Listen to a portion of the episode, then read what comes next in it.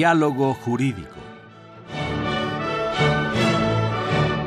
Derecho, Cultura y Humanismo. Programa a cargo del maestro Eduardo Luis Fejer.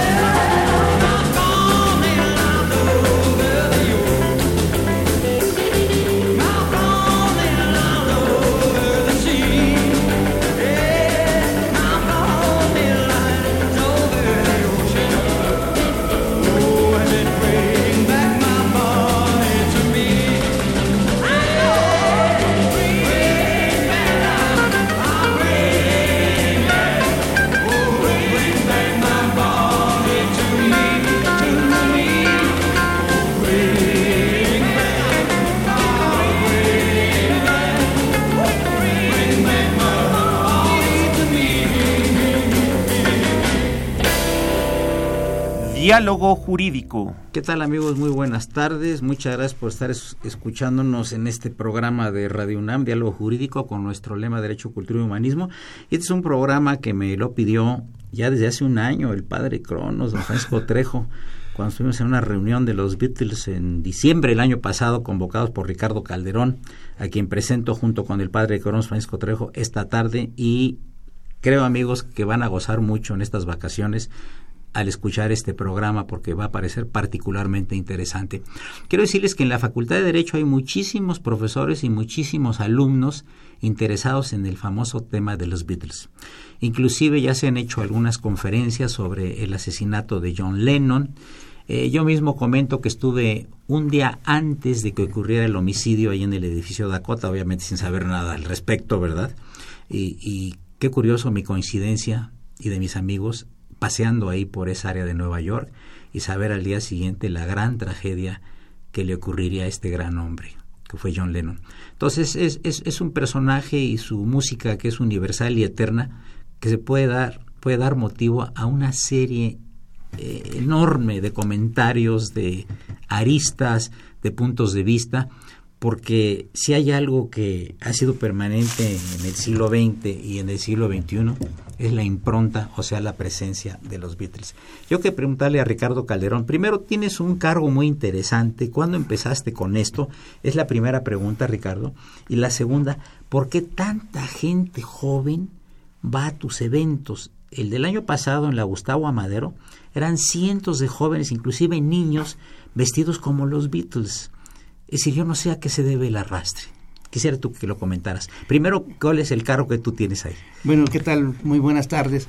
Contento de estar aquí, contento de saludarlos nuevamente y de pues poder platicar de un tema que es mi favorito, no sé por qué. por más de 50 años ha sido mi favorito, 51 años hablar, escuchar y disfrutar de la música de los Beatles y esa ese gusto pues me ha llevado finalmente a llegar hasta la presidencia del Club de los Beatles activo, pues más antiguo de México, tenemos 31 años de actividades ininterrumpidas, durante los cuales pues hemos realizado una serie de eventos cada vez más sobre pues la música del grupo, festejar sus aniversarios de nacimiento de cada uno de los integrantes, eh, celebrar, eh, valga la, la expresión, el fallecimiento de dos de ellos, porque pues es una conmemoración dentro de lo triste, alegre, porque recordamos su vida dentro de la muerte, dentro del aspecto eh, fúnebre. Sin embargo, eh, esta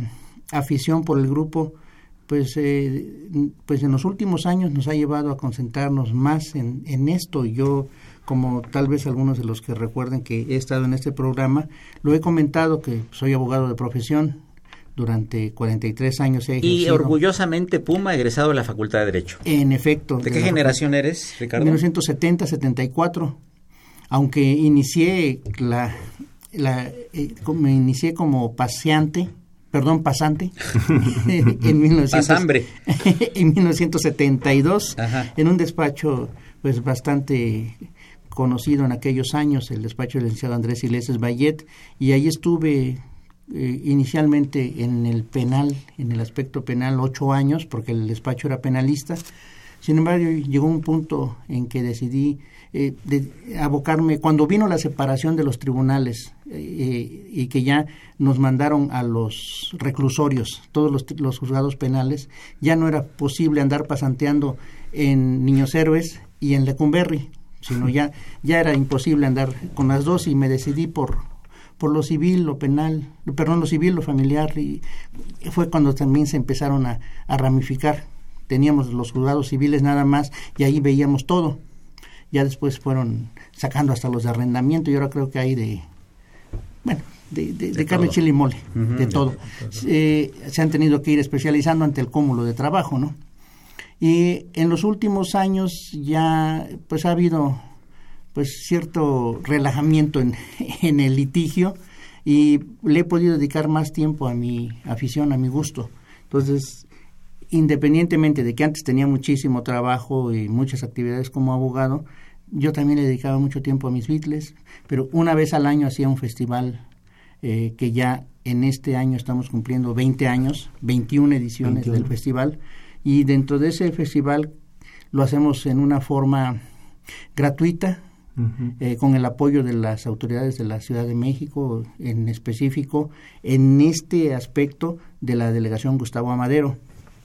Y este festival, pues al ser gratuito, eh, tratamos de enfocarlo a todos aquellos que no tienen los recursos o no tienen el tiempo o no pueden llevar a sus hijos menores de edad a un centro nocturno para ver a los grupos. En fin, esta, eh, aspecto enfocado principalmente a los jóvenes se debe a que pues en realidad la mayoría de las personas que, que están dentro de la bitlemanía en forma activa son gente muy joven. Tenemos eh, desde niños de 3, 4 años que ya se saben las letras de las canciones, que disfrutan enormemente la música, hasta los fans de primera generación como, como somos nosotros, ¿no? Ya de pues, gente que, que, peina canas o si no las peinas porque no tenemos pelo. Eso serás tú. Y te quiero, quiero preguntar una cosa al padre Cronos, seguimos platicando así. Eh, padre Cronos, eh, ¿tú nos puedes platicar un poquito de la filosofía personal de John Lennon. Tiene una serie de dichos muy interesantes. El tipo no solo era un gran compositor, un gran músico. Tiene uno por ahí que leí que, que el amor lo ocultamos y la violencia la mostramos, etcétera, etcétera. No, y es que algo que me gusta mucho comentar de John Lennon y Ricardo me puede corregir es que también Lennon tenía una capacidad de literato. Él escribió incluso dos libros, uno que se llama En su propia mano, ¿verdad, Ricardo? Y que incluso tuvo mucho éxito. ¿De qué trata ese libro? Eh? Pues es así como influenciado un poco por Lewis Carroll, o tú me corregirás. sí, así es. Eh, que era su principal influencia como literato.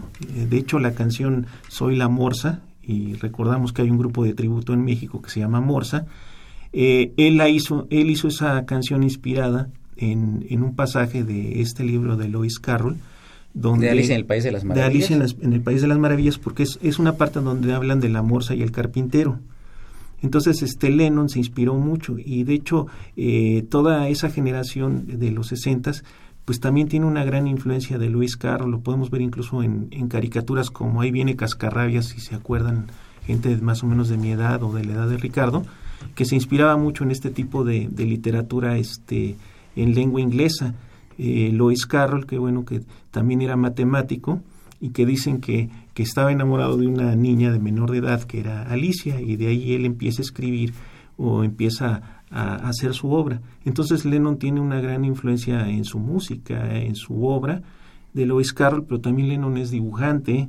Yo alguna vez comentaba Ricardo en una mesa redonda que se hizo en el Museo Sumaya, tú comentabas que Lennon es el, el, integrante de los Beatles que tenía más talento.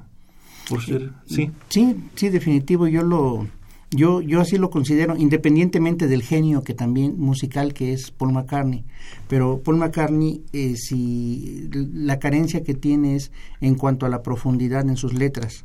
Y la, la profundidad de Lennon eh, proviene de ese genio innato que, que tiene. Eh, también es un genio musical, y esos dos genios son los que conformaron la base para, para el grupo más importante en la música moderna del siglo XX y en lo que va de nuestro siglo.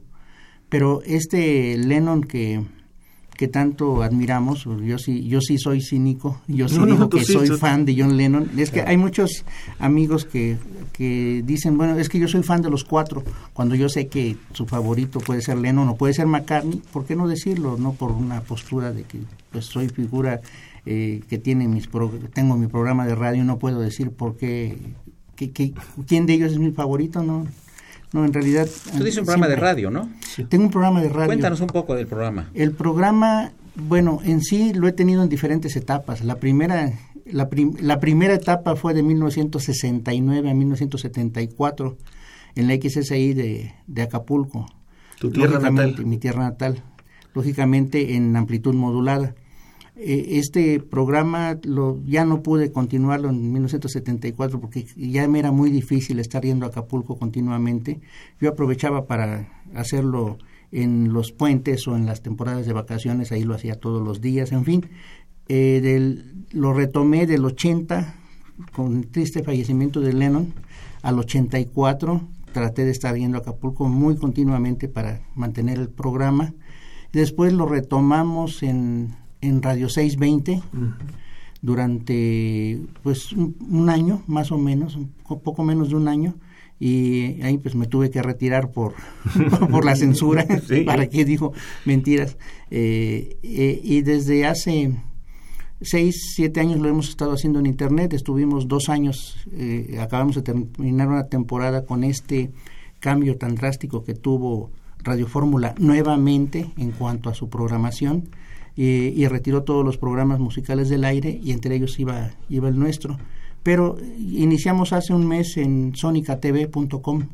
También es un programa de internet, son dos horas semanales de 7 de la noche a 9 de la noche, por siempre Beatles se llama, lo hago con Francisco Zamudio, que, eh, que es eh, alguien también muy conocedor, que es de la segunda generación de fans, el, 20 años menor que yo, sin embargo, eh, pues es una enciclopedia también en, en cuanto a los grupos actuales, entonces no nos vamos a nada más a la historia, tocamos temas actuales. nos metemos en política, nos metemos en problemas por andar de no, y tiene, mi tocayo Samudio tiene obra publicada, por cierto, este, algunos libros incluso. ¿Sobre los Beatles? No, no sobre los Beatles, este, él es, son, es una recopilación de varios autores y él, por ejemplo, participa con un ensayo o dos o tres sobre algún disco. Por ejemplo, eh, el libro que yo más recuerdo donde participa Samudio es un libro sobre los 100 discos más importantes del rock mexicano. Pero yo sí le quisiera preguntar a, bueno, decirle a Ricardo, ¿con qué rola abrimos y con qué rola vamos a seguir? Bueno, eh, tomando en cuenta que, pues, que, ahorita vamos a platicar acerca de la edición 2015 del festival y en la cual tenemos un invitado de lujo, el, eh, la canción que es el Padre Cronos, aparte del Padre Cronos. Aparte del Padre Cronos, por supuesto. Eh, escuchamos, abrimos con My Bonnie. My Bonnie, una grabación originalmente acreditada a Tony Sheridan y los Beat Brothers, a esos Beat Brothers que tuvieron que usar un seudónimo porque eran los Beatles, pero los Beatles eh, se parece mucho a una palabra alemana. El disco fue grabado en Alemania mientras los Beatles estaban allá y como iba a salir a la venta en Alemania, eran los Beatles que se parece mucho a Beatles. Beatles es pene en, en el slang alemán. Entonces decidieron que no podían utilizar ese nombre en la grabación y se pusieron Beat Brothers. Entonces escuchamos así a Tony Sheridan con un muy joven, todos eran muy jóvenes, incluyendo Tony Sheridan, eh, un muy joven Pete Best en la batería, que es precisamente nuestro invitado de lujo en el festival de este año. Y eh, ahora escucharemos una otra canción de esas mismas grabaciones en las que Tony Sheridan, al cual muchos consideramos como el maestro de los Beatles, les dio una oportunidad única. No fue nada egoísta. Él les, les eh, permite del tiempo que él tenía para estar en el estudio de grabación, que más en esos años era muy difícil obtener un estudio y más con Polydor, una compañía de, muy relevante a nivel mundial. Mm. Y les dijo, bueno, ustedes tienen canciones, ¿por qué no? A ver, tú, John, cantas muy bien, échense una canción completita. Ustedes como grupo, yo no toco ni el requinto, ni me paro para nada, ni hago coros, nada.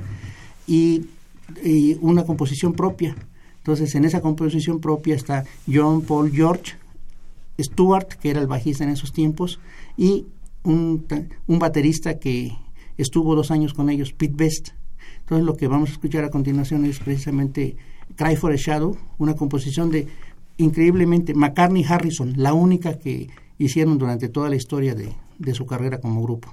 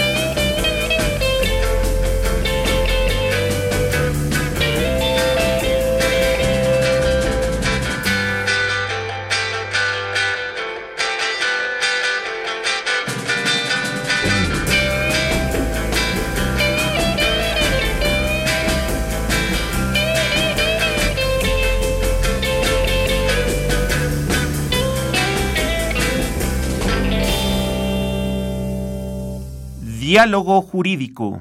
Yo quería preguntarle al padre Cronos, a Francisco Trejo, eh, ¿cuál es el motivo por qué siempre andaban pues buscando la las policías y, los servicios secretos a John Lennon? ¿Qué cree que podía haber representado? Era el tiempo de la Guerra Fría y por eso estaba, porque él, él podía que mover masas, atraer gentes a ciertas ideologías. ¿Cuál es tu punto de vista? Pues es que el gobierno, hasta donde yo sé, este, el gobierno de Estados Unidos sí le tenía un, un poco, un mucho de miedo y no le daban su, su green card que le llaman o su tarjeta verde eh, a Lennon y lo tenían este pues ahora sí que muy fiscalizado. Hay quienes dicen que realmente eso es una hipótesis o una conjetura. Yo, diría, yo digo que es más una conjetura que una hipótesis, que realmente el asesinato de Lennon, bueno, pues fue algo planeado por, por la CIA, y dicen, ¿eh? no, no me consta. Y esto sirve también para algunos rumorólogos que han dicho que Lennon vino a México, lo cual es falso, ¿no? Porque pues él no podía salir de Estados Unidos porque para uno, un requisito para que le den a uno esa tarjeta de Green Card es precisamente permanecer dentro del territorio de Estados Unidos. Los Beatles que han estado en México, Paul McCartney, tanto como, como turista como, como músico, Ringo filmando y como músico, y pues este Harrison creo que ahí queda la duda, ¿verdad? Oye, no, Harrison sí vino. Sí vino y está casado con una mexicana, bueno, estuvo casado con una mexicana. Oye, Ricardo, y este ¿por qué tan controversial la figura de Yoko Ono? ¿Tú la has visto, has hablado con ella alguna vez? Eh, la conozco, pero no he platicado así directamente con ella. ¿Dónde la viste tú? Aquí en México, cuando vino al Museo Tamayo, al Rufino Tamayo, presentó una exposición de su obra eh, ¿Ella es eh, fotógrafa? Eh, no, ella es pintora. es una es una es pintora, es crea, Arte objeto también me parece. Creaba objetos. Eso es. Sí. Creaba objetos, pero todos con una tendencia pues vanguardista muy avanzada para su momento. Tal vez ese fue uno de los motivos por los que John Lennon se, se concentró en ella porque no, definitivamente no podemos decir que era una mujer muy atractiva físicamente. A Leno lo que le atrajo fue la mentalidad de, de Yoko, que tenía pues una actitud ante la vida muy, muy, muy feminista, muy vanguardista para su tiempo. Estamos hablando que se conocieron en 1966, una época en que pues eh, la, la sociedad, no tan solo en Inglaterra, eh, era muy cerrada simplemente un ejemplo, en, 1966 era un delito ser homosexual en, Inglaterra. Bueno, eh, en ese año conoce a Yoko una mujer con una mentalidad muy diferente, con un acercamiento a la música muy diferente a la música que, rock que John Lennon estaba acostumbrada, una mujer con eh, educación musical clásica, había estado casada con un músico avant-garde. ¿Ella dónde nació? En, en Tokio. Eh, ¿Y vivía en Londres, en Liverpool? Eh, no, vivía en Londres. Llegó a Londres a buscar patrocinios, a buscar caminos, y alguien le dijo que John Lennon eh, podría ser un muy buen patrocinador, y pues no podemos decir que no. Yoko estuvo machacando, insistiendo, hasta que se metió en la mente de John, y pues algunos decimos que le sorbió el seso, bueno, tal vez lo conquistó con su forma de ser, con sus eh, detalles eh, intelectuales, porque también Yoko no era eh, una mujer improvisada, tenía muy buena educación, una excelente educación, pertenecía, era hija de uno de los banqueros más prominentes de Japón, había sido educada en, a nivel profesional en Estados Unidos, ahí se casa con un músico vanguardista japonés, pianista, eh, vanguardista y a raíz de eso se, se eh, su familia la condenó al ostracismo. Sin embargo, eh, en ese tiempo de ostracismo familiar, ella ya se había divorciado del primer marido, estaba en pleitos con el segundo marido, Anthony Cox, y, y conoce a John, se divorcia de este señor y después ya se casa con, con John Lennon. Yoko para muchos es la, la, causante de la separación de los Beatles para muchos, pero no es cierto, definitivo, no. Eh, es, fue un factor, pero fue uno de los muchísimos factores que hubo. A ver, padre Cronos, levanta la mano insistentemente. no, no, bueno, este, sí, sí quisiera yo este, preguntarle a Ricardo, porque siempre hay una controversia que el quinto Beatle, hablando de, de Yoko Ono, yo alguna vez te comentaba que para mí Pete Best es el, el Beatle 4 bis, así lo dije, y tiene que ver con este personaje que viene invitado este, este año que eh, legalmente pues fue miembro de los Beatles en el contrato, si, si mal no recuerdo, este, que se firma. En efecto, y, y bueno, mira, eh, eh, respecto a lo del quinto Beatle, el único quinto Beatle que hay es Pete Best. El 4 bis yo digo. no, por, por esto, nos tenemos que ir por el orden al BAT eh, antes de que ingresara Pete Best al grupo, el grupo se llamaba los Silver Beatles. Cuando, se, eh, cuando quitan el Silver y se quedan como Beatles, los integrantes eran cuatro. Eh, porque baterista carecieron durante mucho tiempo de un baterista fijo.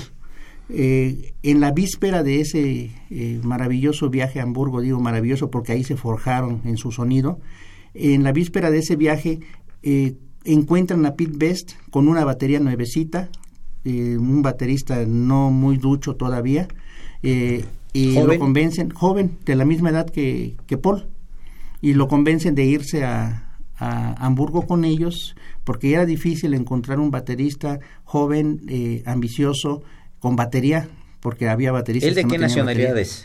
Es inglés también, también de Liverpool, pero es nacido en la India. En Madras. Sí, es uno de los factores que luego eh, luego tal, tal vez dicen, y también influyó eso en la mente de Brian Epstein, su manager, de decir, bueno, es que tenemos, tenemos, tres, tenemos tres nacidos en Liverpool al 100 y un hindú. No va a faltar alguien que el día de mañana diga, es que uno de ellos no es de aquí, aunque sea hijo de ingleses, pero nacido en la India, van a empezar a fastidiar. Claro. Eso, eh, aunado a, a, otros detallitos que ahorita lo platicamos, este, tal vez fue, decidieron el destino de Pete Best de salir del grupo cinco minutos antes de, obtener la gloria, ¿no? Pero en lo que estaba, en el orden al bat, tenemos que, como Silver Beatles eran John, Paul, George y Stuart en el bajo, no tenían baterista. Cuando eh, en el momento en que prácticamente quitan el nombre Silver y se quedan nada más como Beatles, eh, contratan a Pete Best, es el quinto en entrar al grupo, es el quinto Beatle eh, cuando regresan de Hamburgo, que se queda Stuart a vivir allá, llegan sin bajista, contratan a Chas Newby, él es el sexto Beatle. Y cuando eh, deciden de prescindir de los servicios de Pete Best, contratan a Ringo y es Ringo es el séptimo en entrar a, a, los Beatles. Nada más puede haber siete Beatles con ese nombre como integrantes del grupo, como un contrato firmado. Chas Newby duró seis presentaciones, duró 15 días, los días de Navidad de 1960, pero eh, el señor ya no, no pudo haber... Eh, ya no pudo, no, no vive. Eh, vive, vive Chas Newby. El problema está que sus papás dijeron, escuincle de 18 años, oye, espérate, ¿te vas a dedicar a la música? No, tú te sigues estudiando y él obedeció a sus papás y se perdió la gloria de estar en el, en el mejor grupo del mundo. Fíjate que si me lo permiten, hay un dato muy curioso que tiene que ver con la colonia, bueno, la colonia vecina donde está Radio UNAM, que es la Narvarte. En Yacatas 222 vivió Jimmy Nicol, que entró a sustituir a, Ringo cuando la gira por, por pues, Australia, ¿verdad? Como, como, eh, parte de Europa y Australia, como un Ringo se enfermó de amígdalas, de amígdalas, lo tuvieron que operar de emergencia y encontraron como sustituto a Jimmy Nicol, que pues era más o menos de la edad, un poco más grande, eh, te, traía el pelo a la Beatle, eh, coincidentemente, porque era difícil que en ese momento eh, encontrar un buen baterista disponible, que no fuera de otro de los grupos que estaban vigentes, que fuera buen baterista, que pudiera acompañarlos en una gira pues no sabían hasta cuántas fechas iba a, tocar con ellos. ¿Y qué hacía en México? ¿Qué hacía en México? No, con el paso del tiempo, Jimmy Nicol lo pues termina su contrato, le regalan su reloj de oro, te, aquí está tu boletito de avión y te me regresas solito a, Inglaterra. Eh, él era músico de sesión, era músico de estudio. En una de esas sesiones acompaña al grupo de los Spitfires, que era un de los Sputniks, perdón, de los Sputniks, que era un grupo eh, eh, sueco. Y este grupo sueco estaba en, obteniendo un contrato de grabación para tocar aquí, no de grabación, de actuación para tocar aquí en el Tequila Gogó de Acapulco, aquella primera discoteca que hubo a nivel mundial, la de Teddy Stoffer. Teddy Stoffer hay que recordar que era suizo. Entonces, por ese lado, conoció a, a, los Sputnik, se los trajo a, México con ese baterista Jimmy Nicol inglés. Y cuando los, después de una larga temporada de estar aquí en México, los Sputnik se van, se regresan a Europa, pero Jimmy Nicol ya tenía una pareja mexicana, decide quedarse en México con ella. trató de hacer carrera aquí, estuvo varios años aquí, vivió en Anarbarte, como dice este Francisco, y eh, llegó el momento en que después de seis, siete años de tratar de hacer carrera en México, sale de pleito con la mujer y se decide regresar a Inglaterra.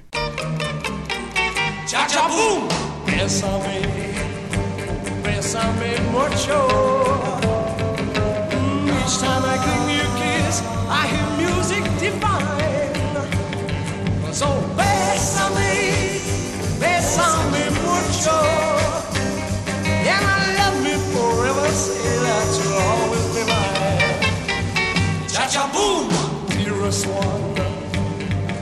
Should leave me, ah, then each little dream will take wings and my life would be through.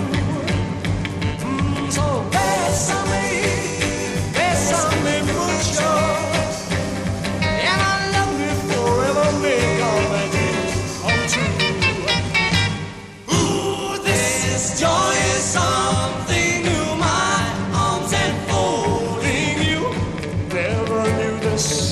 adore.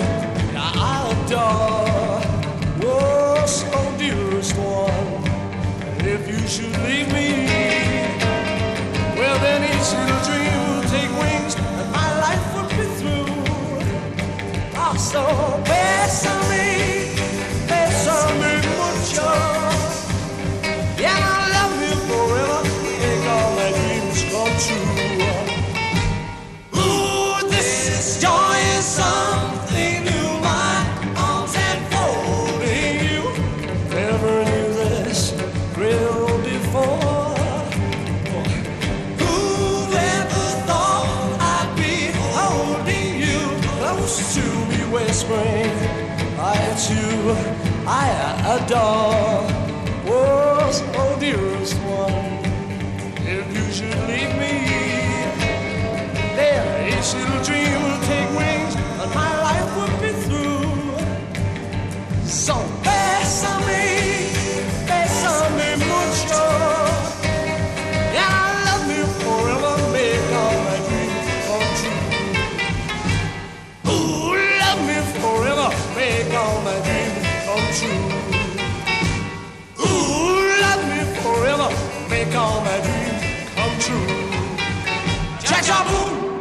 Este Jimmy Nicol que pues todavía vive, pero pues es alguien que él sí está totalmente retirado de la música y del reflector. No quiso aceptar inclusive la millonada que le ofrecían eh, los productores de la antología de los Beatles eh, fílmica para que le para que diera él su versión de los hechos eh, cómo le fue en la carrera según el caballo, pero no, no quiso aceptar la, ninguna entrevista y no ha dado ninguna entrevista en muchos años el señor.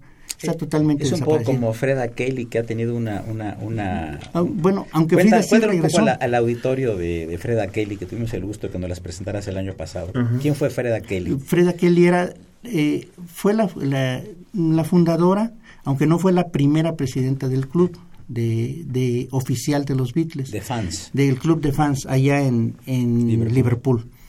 E, ella junto con otra amiga eh, hicieron el club oficial de los de los Beatles cuando todavía no eran muy famosos eran famosos a nivel caverna y a nivel local, eh, local muy, restringido no cuando va creciendo su fama y son eh, llamados, contratados, eh, realizan un contrato de representación con Brian Epstein, el manager que los levantó, que les ayudó a levantarse.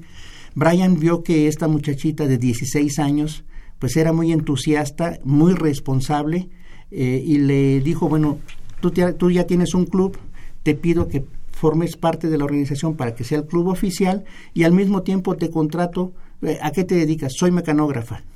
Eh, te contrato para que seas mi mecanógrafa personal, eh, mi secretaria privada.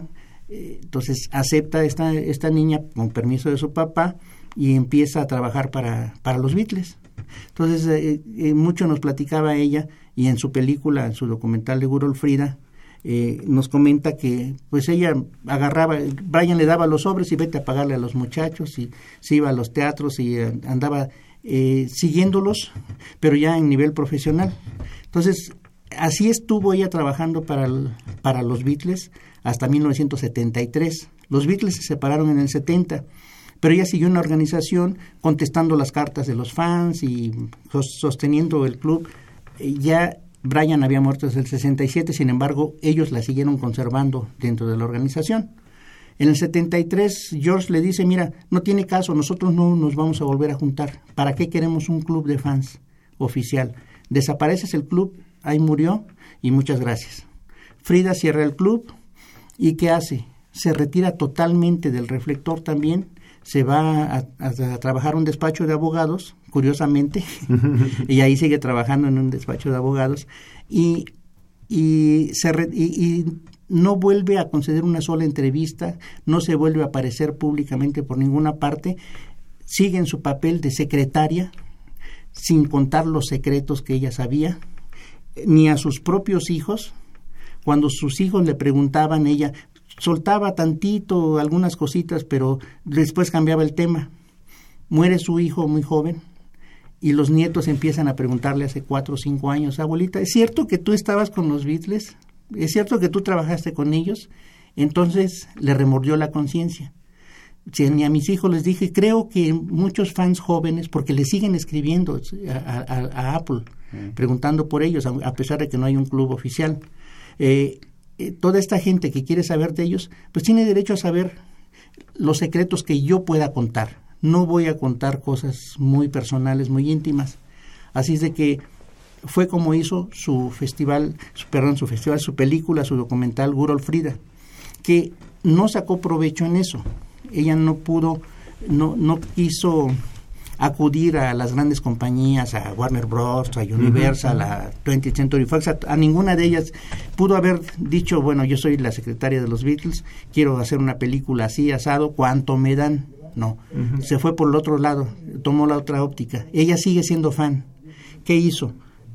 Acudió a una convención de fans, tuve la suerte de estar en esa convención, eh, me la presentan, platicamos acerca de de, su plan. Dice, yo quiero hacer un documental, pero financiado por los fans. Vamos a hacer, una colecta pública para entre todos hacer ese documental.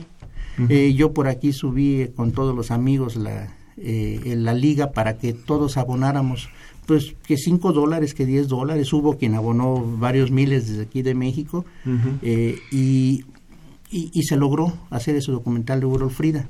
Así es como Frida pudo platicar su parte de la historia en, la, parte tan bonita que ella tuvo dentro de ese desarrollo de los Beatles, porque los vio salir prácticamente de la nada hasta el estrellato, vivió la separación del grupo y, hasta la fecha sigue en contacto con ellos, con los sobrevivientes. Eh, padre, ¿tú cuándo empezó tu afición por los Beatles? Híjole, pues yo creo que en la secundaria, no, no, realmente no, no recuerdo. O sea, lo que pasa es que los Beatles siempre, yo desde que tengo uso de razón... ¿Te gustaba la música, te gustaba la letra? ¿Y cuándo conociste a Ricardo?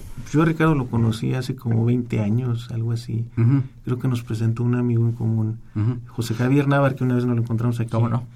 Y, este, y de ahí, bueno, yo empecé a tener contacto con Ricardo y todo pero este yo siento que mi historia bueno puede ser muy similar a, mucha gente en México porque los Beatles son como como la película de Pedro Infante, ¿no?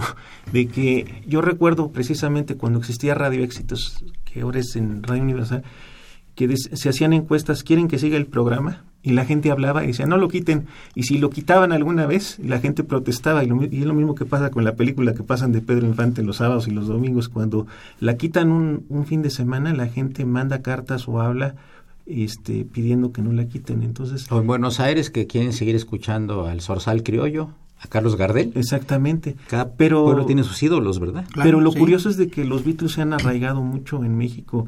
Una anécdota que alguna vez yo platiqué con Ricardo, creo que la platiqué públicamente. Yo estaba en, en la parte sur de Estados Unidos, en, en Arkansas. Entonces un pariente me dice, dice, fíjate que me saqué, me, me gané una cámara, la quiero ir a recoger. Y llegamos y me acuerdo que uno de los conductores le decían el One More, Time, era un programa que pasaba en la mañana en lo que uno desayuna, se llamaba Bravefax on Air, algo así. Y llegamos y, y se enteran que, pues, que yo estaba de visita. Dice, oye, dice, pasen a la cabina y vamos a platicar con, con, con ustedes. Y entonces me empiezan a preguntar, dice, oye, ¿qué música oyen en México? Dice, ah, pues menudo y cosas así. Y me quisieron agarrar de botana, ¿no? Entonces yo les digo, a ver, espérate, le digo, nosotros tenemos grupos de rock mexicano, les empecé a platicar en español.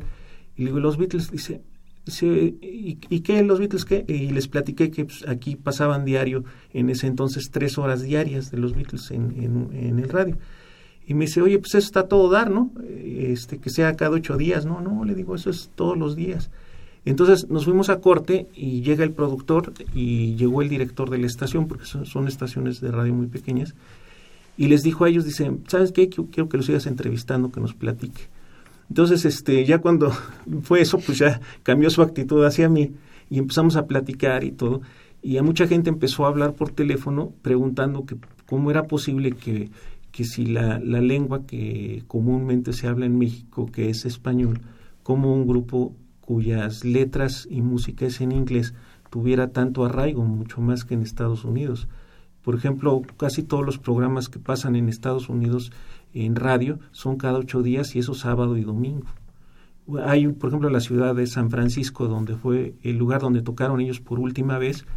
Eh, en esa ciudad, según me han dicho, una vez al mes le dedican un maratón a los Beatles pero nada más una vez al mes, ¿no? Como aquí que es diario, está Ricardo, está en, en Radio Universidad de Querétaro, en Pachuca, Verónica Cabrera, bueno, hay muchos programas, se puede se puede hablar de, de, de esto. En toda la República hay programas. Diálogo jurídico.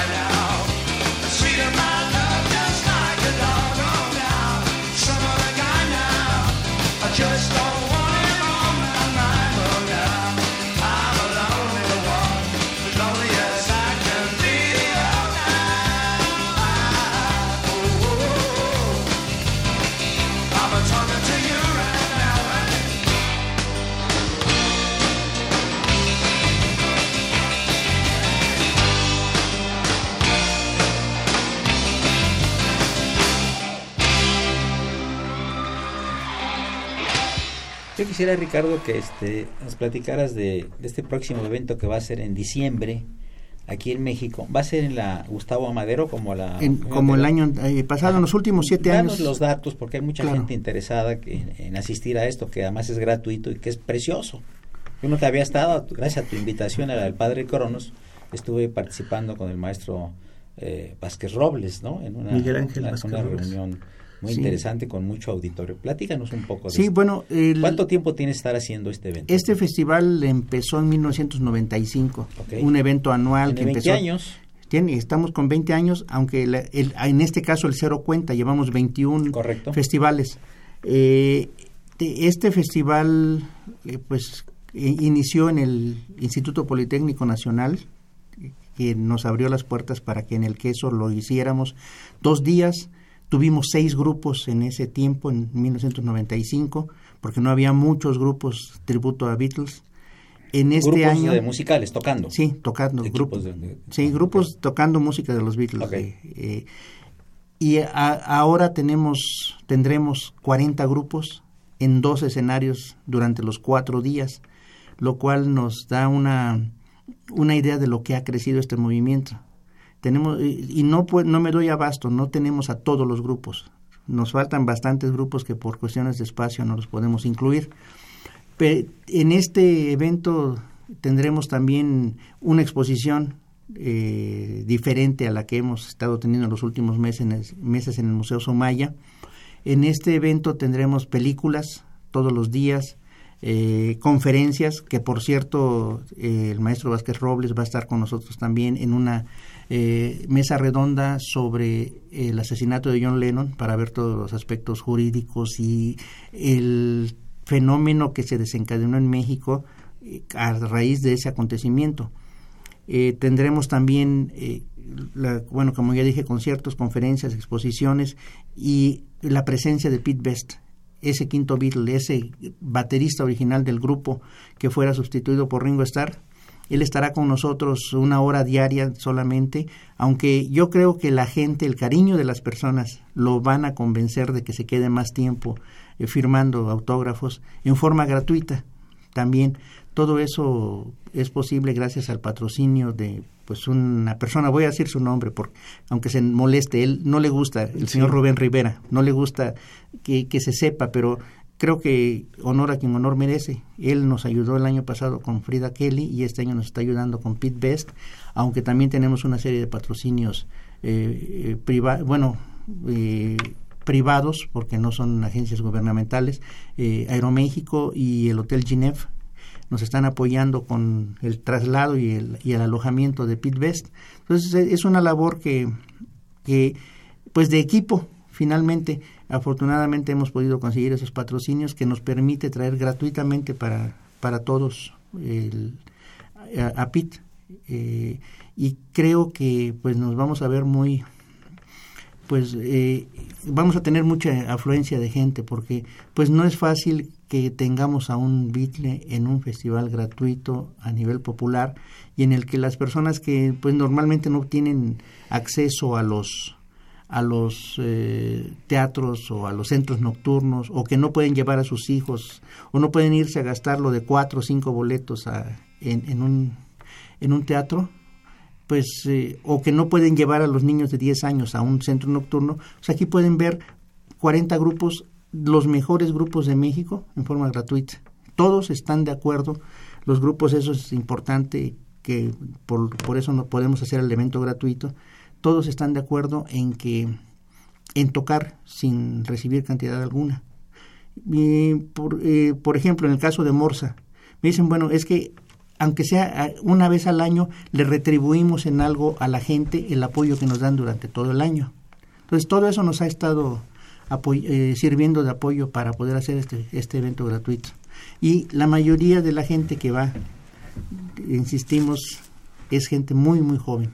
Eso es lo sorprendente, que nuestra bitlemanía eh, se, se, va renovando siempre, va, se va incrementando más bien, y siempre con sangre con sangre nueva. Ya los que estamos contagiados desde hace 50 años, pues seguimos con, el, con esta enfermedad eh, incurable y no es mortal y nos hace felices.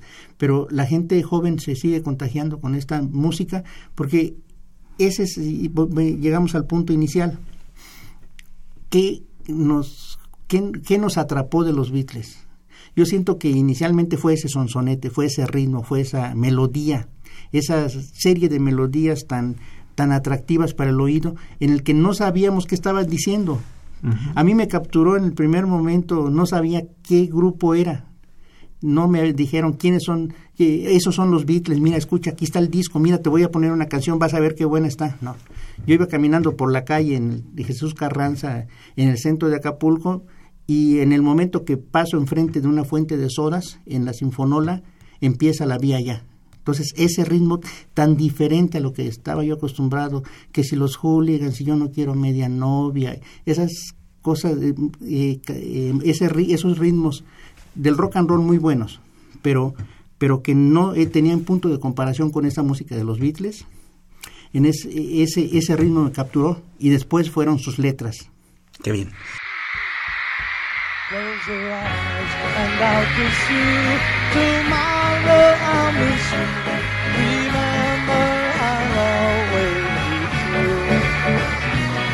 And then while I'm away, I'll ride home every day, and I'll send all my loving to you. I'll pretend that I'm kissing the lips I'm missing, and hope that my dreams will come true. And then while I'm away, I'll ride home every day, and I'll send all my loving to you. All my loving, I will. All my loving, darling, I'll be true. Yeah!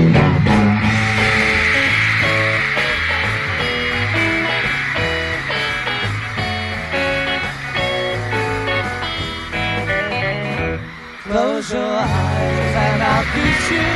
Tomorrow I'll miss you remember I'll always be true.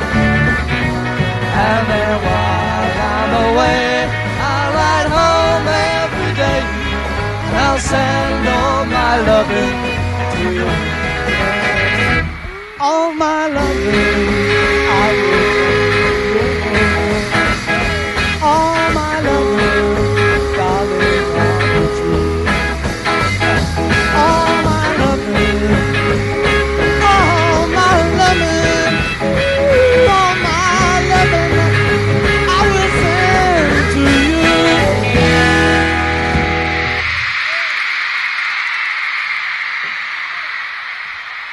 you, folks.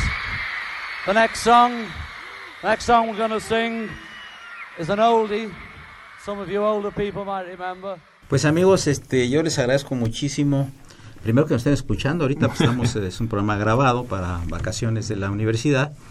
Agradecerle a Ricardo Calderón, eh, quien tiene esta presidencia, eh, sobre todo lo que tenga que ver con estudios y programación, incremento, traída de personajes relacionados directamente con los Beatles su entusiasmo, un gran universitario, un gran jurista y un buen amigo aquí de la estación de Radio UNAM, en particular de Diálogo Jurídico. Muchas gracias por tu presencia y comentarios, Ricardo. Al contrario, al contrario, muchas gracias por la invitación y los esperamos a todos el, este fin de semana jueves, viernes, sábado y domingo en el Centro Cultural Futurama, allá en... Di las fechas, por favor. jueves 17, eh, viernes 18, sábado 19 y domingo 20 jueves y viernes de las 3 de la tarde a las 8 de la noche, sábado y domingo de 11 de la mañana a 8 de la noche, entrada libre, pero lleguen temprano porque eh, como esperamos mucha gente, va a llegar el momento en que vamos a tener que cerrar la puerta. Claro. Cuando ya eh, Protección Civil nos diga hasta aquí. Y muchas gracias al séptimo Beatle, que es el padre Cronos, por su amable atención y presencia en estos micrófonos. Simplemente amigo y servidor, y gracias por todo, gracias Ricardo que estás aquí. Y, a Miguel Ángel Ferrini. No, no, no, también, a Miguel Ángel Ferrini, que también es un gran entusiasta. Sería el octavo Beatle entonces. Y, conocedor también de, la, música y de, y de la cultura y de todo. Gracias, Miguel Ángel. La mejor de las tardes, amigos. Soy Eduardo Luis Fejer. Continúen en el 860 Radio Universidad Nacional Autónoma de México.